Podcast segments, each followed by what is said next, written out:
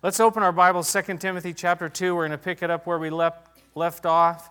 2 Timothy chapter 2. Any, any of you know where this is? Yeah. Yeah. It almost makes it look surreal, but because it was at night. And look at all the stars. That's incredible. Uh, just, just for your own information, a friend of mine and I, we hiked up to the top of this. I've been up there. I almost fell off. No, not really. I didn't get anywhere near the edge. It was way too scary. It's in Yosemite. Half Dome. It's called Half Dome. Incredible, beautiful, beautiful place. But we're talking about the Word of God uh, today, and, and uh, in this section of uh, Scripture in 2 Timothy chapter 2. And we talked last week about accurately handling the Word of truth. It's so, so important that we stick to the Word. And we want to keep reminding ourselves, each one of us, to stick to the Word and not, not be quarreling about side issues and uh, minor points, but stick, stick to the solid, the biblical, foundational truths that are found in the Scripture. Look with me, if you will, again to verse 15. He says, do you, he says to Timothy, Do your best to present yourself to God as one approved, a workman who does not need to be ashamed and who correctly handles the word of truth. He says, really, you know, do your best, work at it to please God in this area. Don't be ashamed of the word, but work at it to handle it correctly, to handle it accurately. And, and the, the word we saw, it means to cut a straight path, a direct route right through. That's what that word means, to, to cut a straight path. So we look at God's word, we ask, what does it say? What does it mean? And then how does it apply to me? There were, as Paul goes on to stay, say there in those verses, there were those who were distorting, who were twisting the Word of God, just as there are today in our lives and in our situation in this world today. There are those that are twisting and distorting the Word.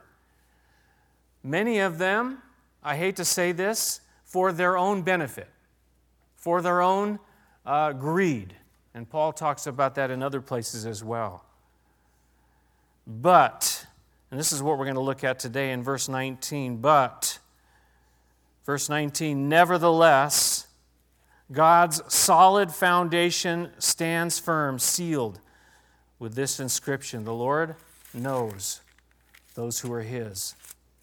And everyone who confesses the name of the Lord must turn away from wickedness. Let's pray together, shall we? Our Father in heaven, we thank you for giving us your word. We thank you for giving us this place. We thank you that you have heard our cries and, and you have responded, and you uh, always respond to us. And many, as Chris shared, many have decided to follow you and, and, and uh, given their lives to you because you have given your life to us. And so, Jesus, we pray you'd open our hearts and minds today, even as we just look at this verse. We consider these things that are found there. Speak to our hearts, Lord, in Jesus' name. And everybody said, Amen. There you go. Just want to make sure you're listening.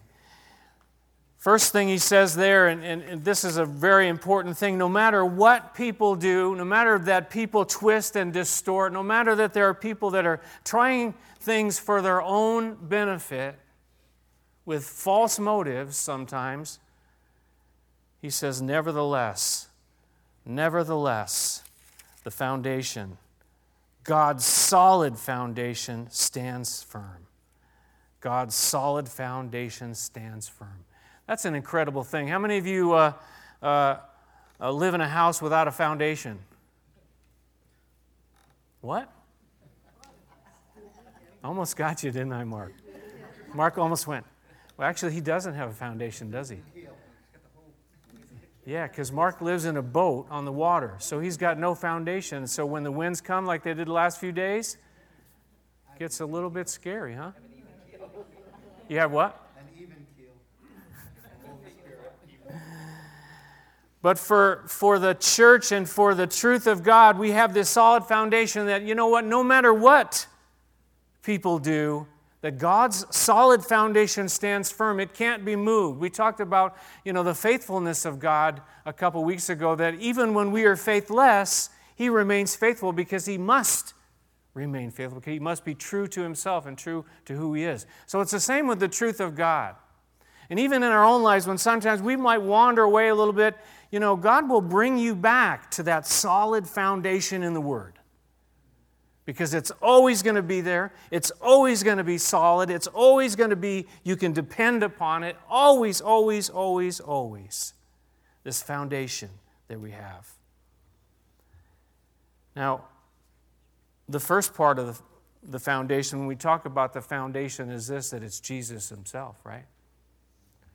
That's our foundation, Jesus Himself. You say, why do I say that? Well, look at the verses here. The first one, 1 Corinthians 3, says, No one can lay any foundation other than the one already laid, which is what? Jesus Christ. That's the foundation that we build our lives upon. And then, and then in Ephesians chapter 2, built on the, on the foundation of the apostles and the prophets, with Christ Jesus Himself as the chief cornerstone. If there's any foundation and doesn't have Jesus in it, it's not a foundation. It's not the foundation of God. It's not the foundation that God has given to you and me. And go somewhere else. You know, you know what people say that all paths lead where? To heaven, to God. Someone said nowhere. you know, I think it used to be, and it probably still is, that, that all roads lead to London when you're in, in, the, in England. All roads lead to London because that's the kind of the center of, uh, of the, the UK. And, and you know what? In the truth of, of, of the scripture and the truth of God's revelation it's not true that all roads lead to heaven.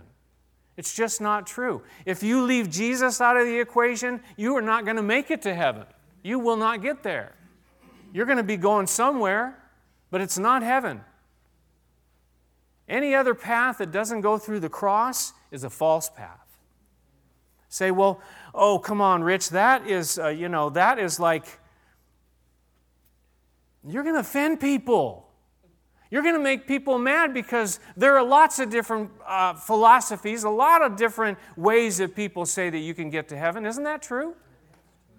How many of you had this conversation with someone you work with? Well, you know, that's good for you and everything, but, but I, you know, I, I kind of like uh, this transcendental meditation, or I kind of like, you know, uh, the I Ching, or some of these other uh, uh paths that have been spelled out. I kind of like a lot of different things, and, you know, God wouldn't just, you know, f- you know, uh, kind of go against people because they didn't follow this, this one way. Really? Is that what the Bible says? He says here it's the, it's the cornerstone, it's the chief cornerstone, Christ Jesus himself. And, and there's no other foundation than the one that's already laid, which is Jesus Christ. In that passage in 1 Corinthians 3, he's talking about don't build anything on any other foundation because it's not going to last, it's not going to work, it's not going to stand. Another interesting thing about this idea of the foundation and, and why it's so strong is this here the church the church. And we're not talking about just any church, we're talking about the church, right? Look what it says there.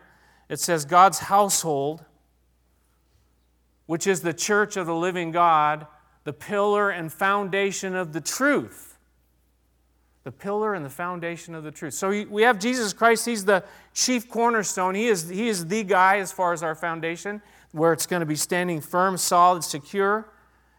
But then in, in, in, God's plan, the church has something to do with this, you see. That's pretty, pretty interesting, right? Say, well, he doesn't, he, he doesn't really, Jesus is enough, right?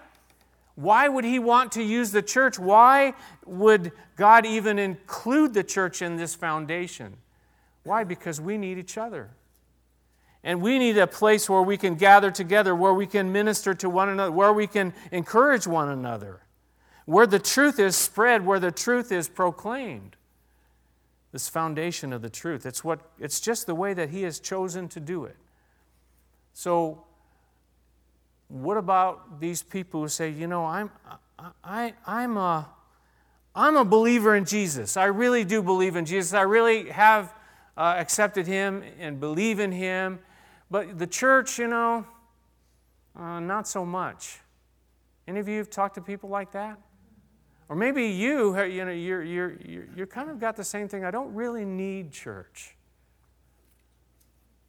But God has decided in His sovereignty, in His sovereign plan, to make the church part of this foundation that you and I are built on. When we first came to Rhode Island, uh, you know, a few weeks ago, we, we would meet people, so many people, that didn't go to church anywhere. They just, something happened, they got hurt, right? Or somebody let them down, or something happened, they didn't get to do what they wanted to do, or whatever. Something happened, and they said, I'm, I'm just not going to church anymore. I'm not going to be a part of it. Maybe you have been in a place like that too. I just, I just don't want to be, I just can't deal with those people. And that guy that speaks at, at that Calvary church, I just can't even deal with that for sure. Right?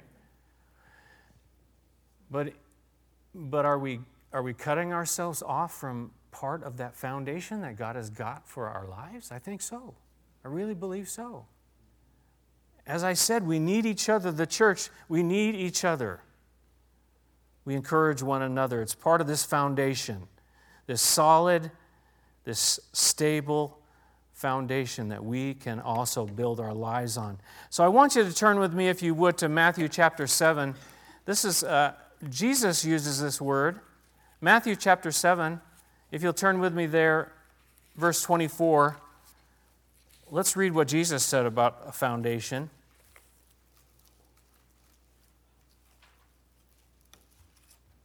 And Mark, you better pay attention to this. Matthew chapter 7, verse 24, he said, Therefore, everyone who hears these words of mine and puts them into practice is like a wise man who built his house on the rock.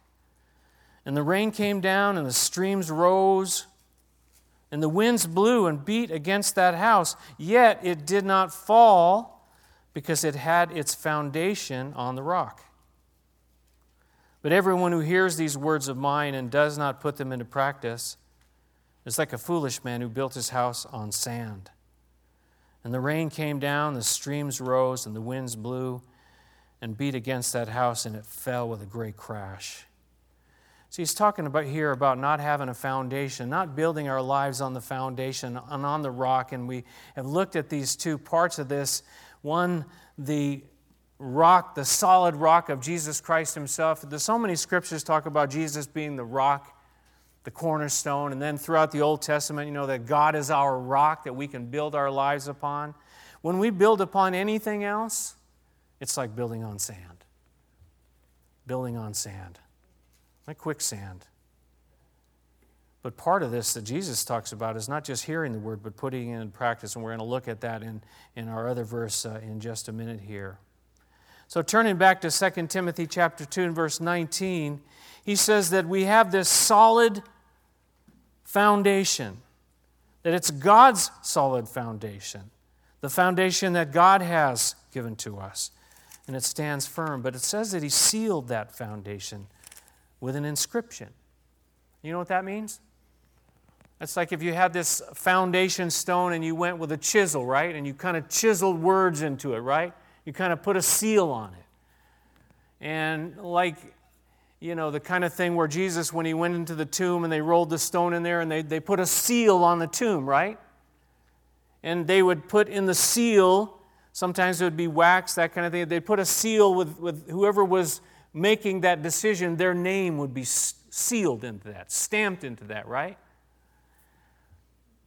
say, well, what's that got to do with it? You'll see, but the, the foundation has got this seal on it, and, and this particular uh, verse is telling us that there are two parts of this seal.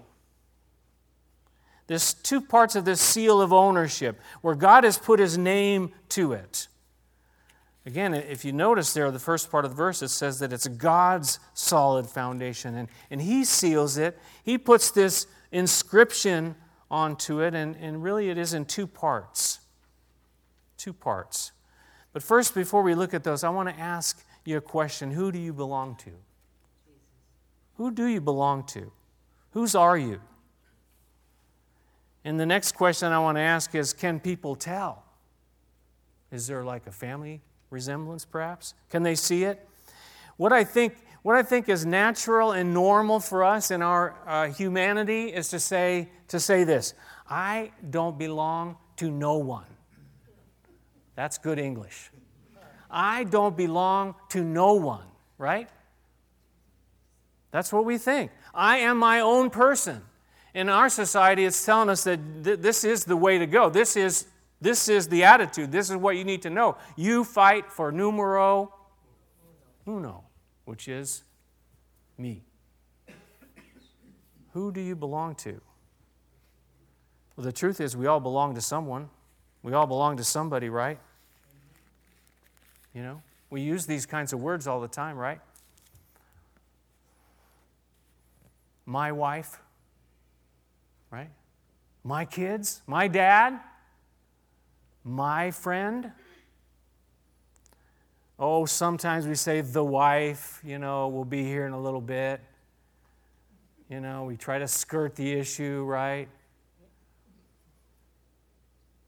But, we talk about, you know, that we belong to each other. We belong to it. It's, it's part of this thing. It's, it's, it's really based on relationship, isn't it? It speaks of relationship. But I think one of the things that, are, that sticks out in my mind that, that makes it right is that it's not by force, right? I belong to my wife and she belongs to me, but it, we, we made a conscious decision to give ourselves to each other. We call that getting married, right? Same kind of thing throughout. And, and when, it's, when it's by force, something's wrong, right? If you have a job, you work there still by choice. Isn't that true? My job, my boss, now, you may not like everything that goes on there. So what I'm trying to say is that this is all part of, part of a, a normal kind of existence, the normal part that we do belong to one another, uh, and we belong. But 2 Timothy chapter 2, verse 19, this, the first part of this inscription, I think, is, is very, very important, very, very powerful, is that we belong to Him or we can belong to Him. The Lord knows those who are what? His. The Lord knows those who are His. Just inherent in that is that not everybody is His. Another false uh, assumption, another false doctrine is this idea that everybody is going where? To heaven. Everybody is going to heaven, but the Bible doesn't declare that. The Bible doesn't say that anywhere. Says those who surrender, who come to Jesus Christ, will have eternal life. Now, this particular phrase that, that Paul's using here, it kind of goes back to uh, Numbers chapter 16, where there was this rebellion, really, the rebellion of Korah. And this guy, you know, stood up and said, Listen, you can't tell us what to do. We're just as cool as you are. You can't tell us anything, Moses. And Moses said, Okay, whatever. He kind of backed up a little bit. He says, You know what? He says, The Lord will show who belongs to him. And if you know what the rest of that story says, it's not a pretty sight. Paul says here to Timothy, The Lord knows those who are his. I don't know about you, but I want to be one of His. The question I think we need to ask ourselves is this Am I one of His? He knows, right? That's what it says. The Lord knows those who are His. He knows. He knows our hearts. He knows if I truly belong to Him. And by the way, it's also, uh, it's also back and forth too. I belong to Him, but He belongs to me as well. He's my God. He's my Savior. When, when doubting Thomas finally got his act together, what did he say to Jesus? My Lord and my God. My Lord and my God. So he knows. He knows. What a wonderful thing it is, though, to belong to him, to be one of his. That's kind of that word, just that one word has been sticking in my mind his. His. I belong to him. I want you to turn with me to Isaiah chapter 43. Isaiah chapter 43, it's kind of like in the middle of your Bible. Just, just uh, fling it open, and you'll probably end up right on Isaiah 43. Well, maybe not. But you can try. That's a really good way, right, also to, to get God's guidance. You just kind of flip the Bible open and put your finger somewhere when you really need an answer to a question, right? Can God answer that? Okay, I'm just trying to throw you off over there who's contradicting my foolishness. It is kind of foolish. But sometimes he might do that. I just don't want to say, don't ever. when you don't know where to go, just open the Bible. Open the book. That's my counsel to you. I don't care where you open the book, but open the book and God will use it in your life. Isaiah chapter 43, verses 1 and 2, though, this is speaking, of course, about Israel, and, and Israel were, were God's chosen people, right? But I think there's a principle here that, that they belong to Him, and that for you and I, when we are one of His, I think we can see some things about this. Look at Isaiah 43. But now this is what the Lord says, what Yahweh says He who created you, O Jacob, He who formed you, O Israel, fear not, for I have redeemed you. I have summoned you by name. You are mine. You are mine. When we are His, that's what he says to you. You are mine. But look at verse 2. We see some of the benefits of this. He says, When you pass through the waters, I will be with you. And when you pass through the rivers, they will not sweep over you. When you walk through the fire, you will not be burned. The flames will not set you ablaze, for I am the Lord your God, the Holy One of Israel, your Savior because you are mine. He says, no matter if these things happen to you the waters, the rivers, the fire. Any of you ever go through any of those things? Somebody was talking to someone today and he says, Are, you, are you having any uh, tribulation? And, and I said, Of course. Aren't we all? Aren't we always going through some kind of tribulation, either coming out of some kind of tribulation or going into some kind of tribulation? But he says that it, it, you are mine. He says, I'm going to be there with you. You're going to make it through that tribulation, that trial, that trouble. Why? Because I'm the Lord. You are mine. You are mine, he says. How about this verse? Jesus says it here I am the good shepherd. I know my sheep, and my sheep know me. That's powerful, you know. That's powerful. He says, says that he knows you. If you're one of his, he knows you. He knows you. Now, our verse here says that the Lord knows those who are his, but can you know? Can I know? Let's see what it says in Romans chapter 8. Turn there with me. Romans chapter 8, verse 15. I'm having you to turn all kinds of places today because I want you to open the book and find these things. And don't, don't be afraid to use the index if you can't find it. It's okay. It's okay. How do you think we, we learn?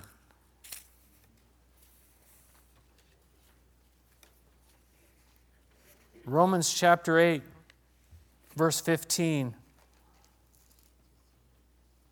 He says, For you, for you did not receive a spirit that makes you a slave again to fear, but you received the spirit of sonship, and some versions say adoption.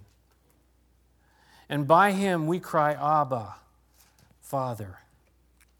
And the Spirit Himself testifies with our spirit that we are God's children. That is so beautiful, isn't it? The Spirit of God. He gives us His Spirit. By Him, by the Spirit of adoption, we cry, Abba, Father. There's something very, very special. It's not just that He owns us, but it's a, it's a, a relationship, as I said earlier. That I am His and He's mine. And, and I call Him Abba, Papa, Father. He calls me child. I'm His. And He's given us this Spirit, He's given us His Spirit. And by that Spirit, we cry out, Abba, Father. I don't know about you, but that's pretty powerful that, that you belong to Him, that you are His. I, I had another question, though, that I have to ask these questions Does God want all to be His? Do you think? Does God want all people to be His? I think so. That's what it says here in John chapter 1. He says, To how many? To how many? All who received Him, to those who believed in His name, He gave the right to become children of God. To all who received Him, to those who believed in His name. Maybe you don't know if you're one of His.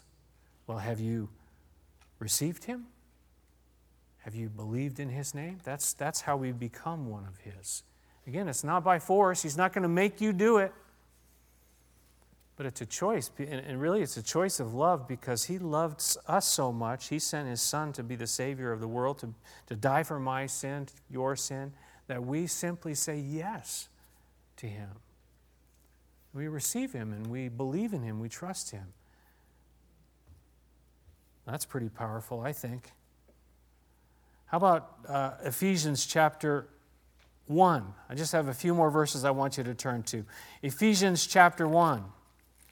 You see, I could put them all up on the board for you, but then how would you ever find your way around?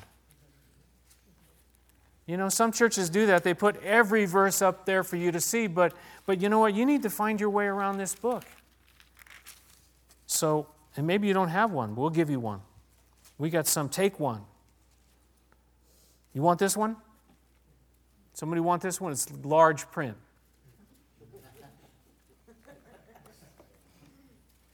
You think I'm kidding?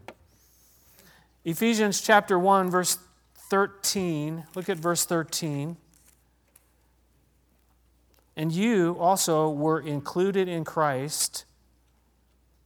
When? When you heard the word of truth, the gospel of your salvation. And having believed, Okay, you heard the word, you believed the word, just like we read in John 1:12. You were marked in him with what? A seal. The promised Holy Spirit, who is a deposit guaranteeing our inheritance until the redemption of those who are God's possession, to the praise of his glory.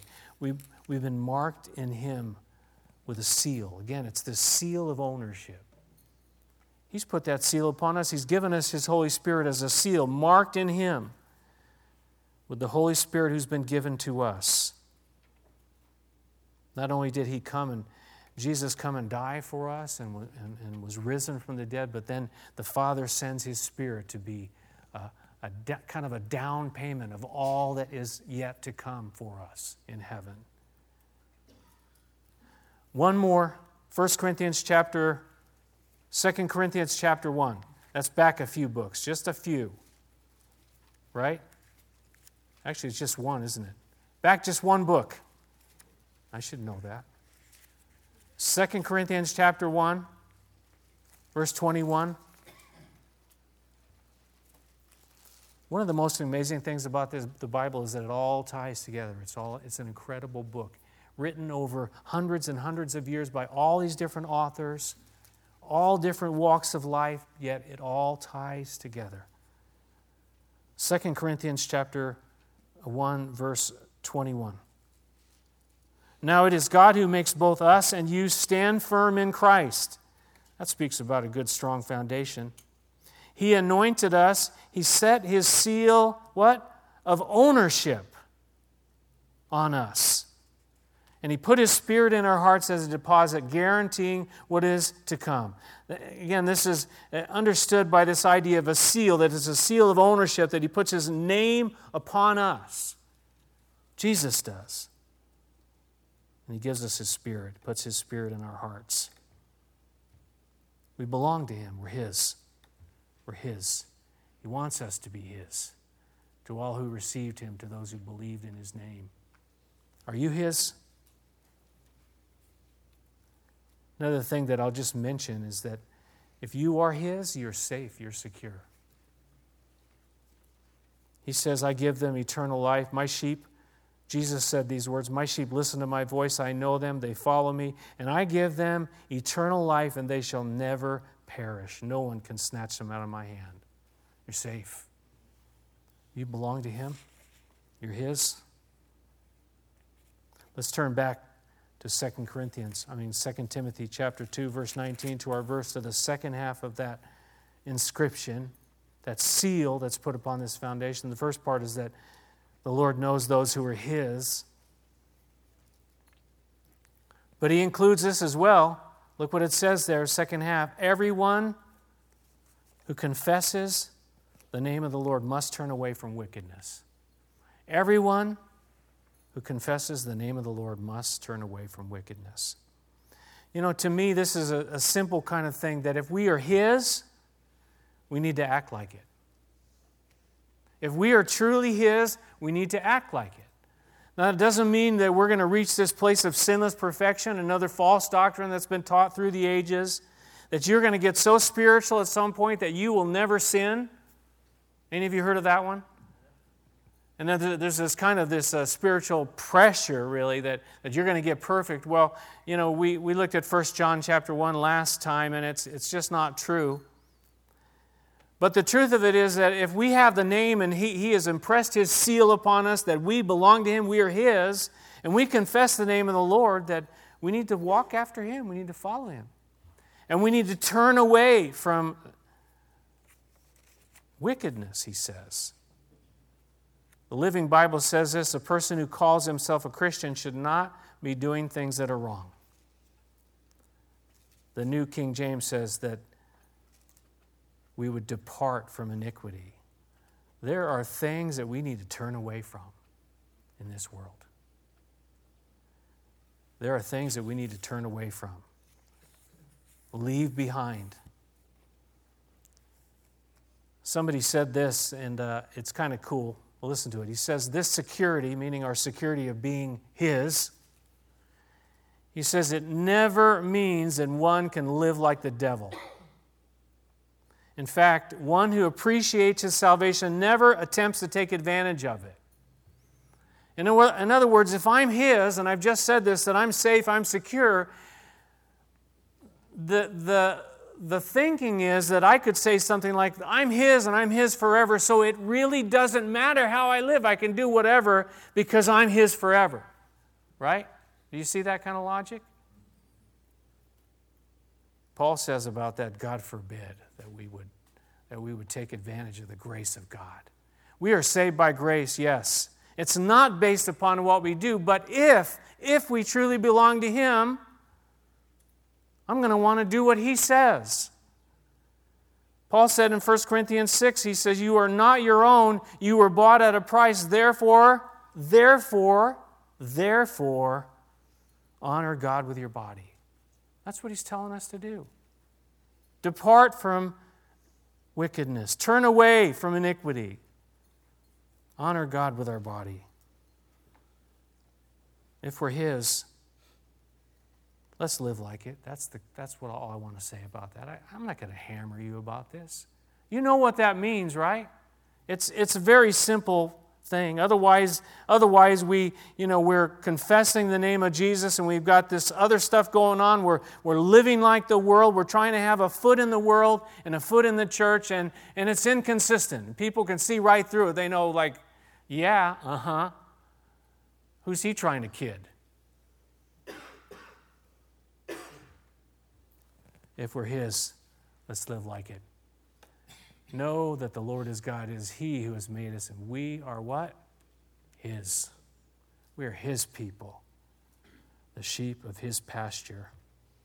The last verse I want to close with, if you'll turn with me, 1 Peter chapter 2. Now that's near the end. Just before uh, the book of 1 John, 2 Peter chapter 2, excuse me, 1 Peter chapter 2. 1 Peter chapter 2.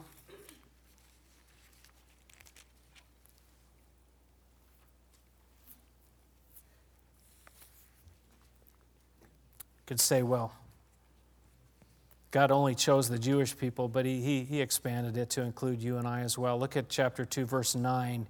He says, But you are a chosen people, a royal priesthood, a holy nation, a people what? Belonging to God belonging to God, that you may declare the praises of him who called you out of darkness into his wonderful light. Once you were not a people, But now you are the people of God. Once you had not received mercy, but now you have received mercy. Dear friends, I urge you as strangers, aliens, and strangers in the world to abstain from sinful desires which war against your soul. Live such good lives among the pagans, the unbelievers, that though they accuse you of doing wrong, they may see your good deeds and glorify God on the day that He visits us.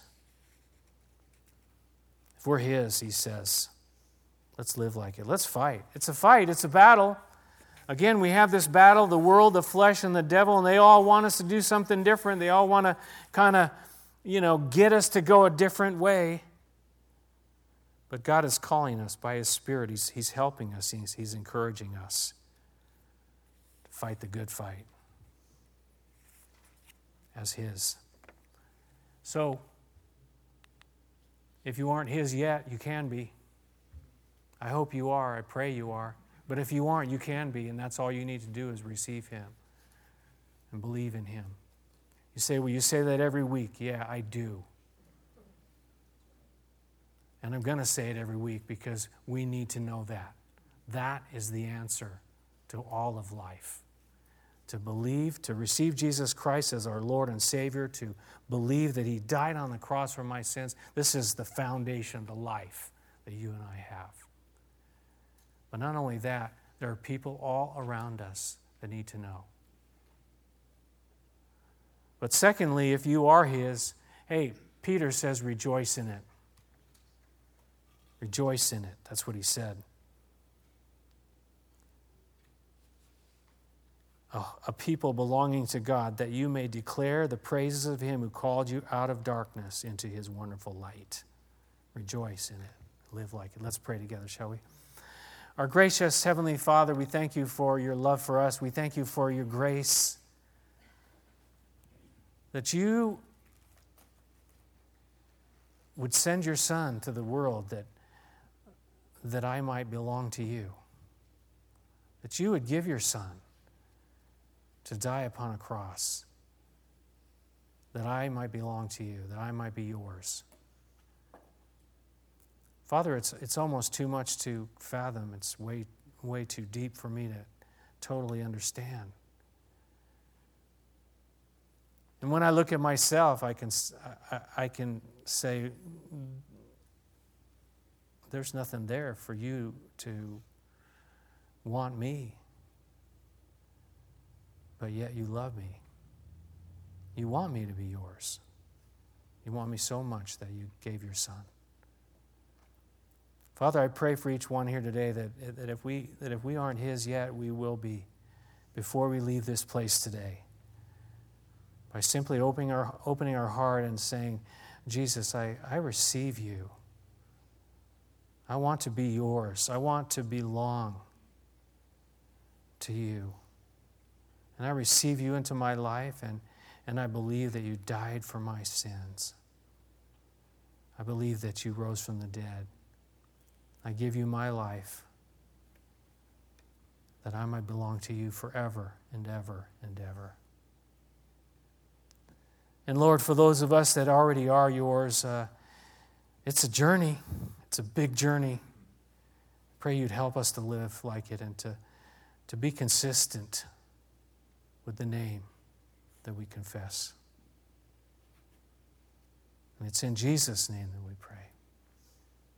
Amen. Amen. Let's stand and sing together, shall we?